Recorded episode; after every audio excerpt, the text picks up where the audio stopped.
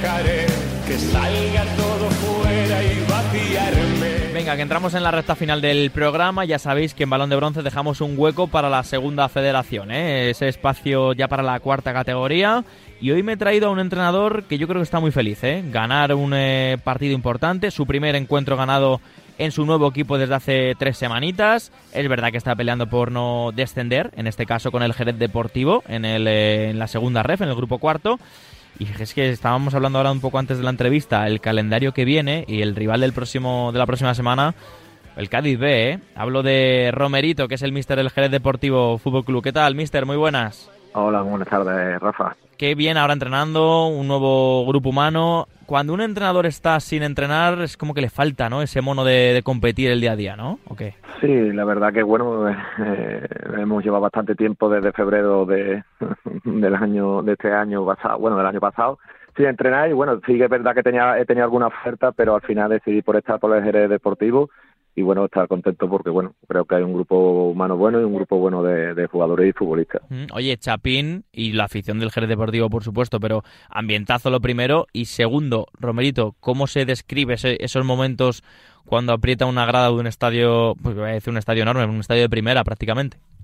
Sí, aquí estamos acostumbrados a, a exigir mucho la afición y es verdad, pues, bueno, porque eh, es un club que tiene 3.000 socios, pero después a Chapín suele ir 4 o 5.000 personas a ver el partido. Y es verdad que este año está siendo un año bueno, pero lo que intentamos cambiar este año, pero bueno, nosotros hemos venido a, intentar sacar el equipo de ahí abajo, a poquito a poco están cogiendo conceptos y, la verdad que estamos contentos con el grupo humano y de, futbolistas que hay, que, va creciendo poquito a poco. Es duro el grupo, ¿no? Hemos tenido en este programa, pues eh, hace no demasiado, pues gente del incluso de la Antequera, que está que se sale, el Recre, eh, UCAM Murcia, gente de la parte de alta de la tabla, es verdad que creo que eres el primer protagonista de esta parte más de abajo, de este grupo cuarto esa lucha va a ser impresionante, ¿no? Tanto con Cádiz B, Torremolino, Mancha Real, Elegido, etcétera. Sí, es verdad que eh, va a ser un grupo muy complicado, como son casi siempre los grupos cuarto y quinto, y algo mejor el tercero también, eh, creo que son los más fuertes casi siempre, pero bueno, eh, nos tenemos que, que adaptar a lo, que hay en la categoría y bueno, nosotros pelear ahora mismo por salir de los puestos de, descenso y tenemos ahora el derby allí en Cádiz que, que sería un, muy importante sacar los tres puntos de allí y bueno, eso es lo que vamos a intentar preparar esta semana para sacar los tres, los tres puntos y, salir de, la zona de descenso. Que he pasado por encima antes diciendo que has ganado el Sanluqueño, que también es un equipo que tú conoces muy bien, un club muy cercano, muy humilde, que ya le conoces de hace tiempo y años. Ganar tu primer partido con el Jerez Deportivo ante el Sanluqueño, ¿cómo ha sido ese reencuentro, esa victoria? Uf, pues la verdad que sufrimos muchísimo porque bueno, la primera parte, dos errores nuestros no, no la pagamos demasiado caro, porque fueron los dos primeros tiros del, del Sanluqueño a puerta y nos vamos al descanso 0-2.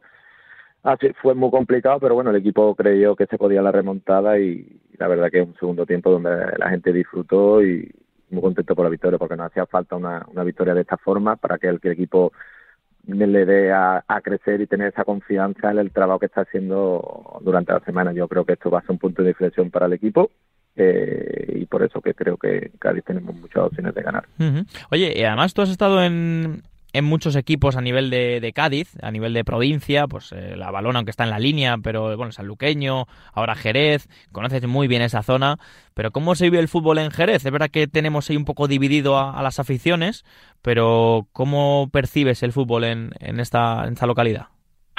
Aquí siempre ha habido mucha afición y muy exigente. Lo que pasa es que es verdad que cuando hay dos equipos, porque bueno, uno se creó porque no se veía viabilidad a, a otro, pero bueno, los dos están viviendo en la misma ciudad.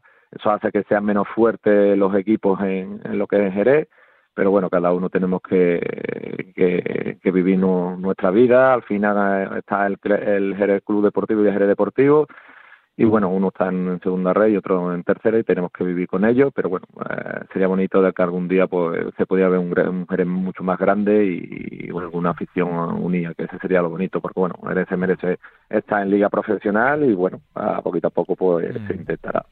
La cantidad de ciudades, eh, mister, que entre Logroño, Salamanca, Jerez, que está el fútbol dividido, que cada uno tiene sus motivos, por supuesto, pero qué pena eh, que, se divida el fútbol así con la potencia que tendrían eh, todos unidos. Bueno, eso es otro tema. Romerito, ha sido un placer escucharte. Enhorabuena por esa primera victoria del Sanluqueño y suerte sobre todo en esa salvación por la, bueno, por la permanencia, en esa pelea por la permanencia en la segunda ref. Un abrazo grande, pues ¿vale? Muchas gracias. Un abrazo, Rafa. Un abrazo.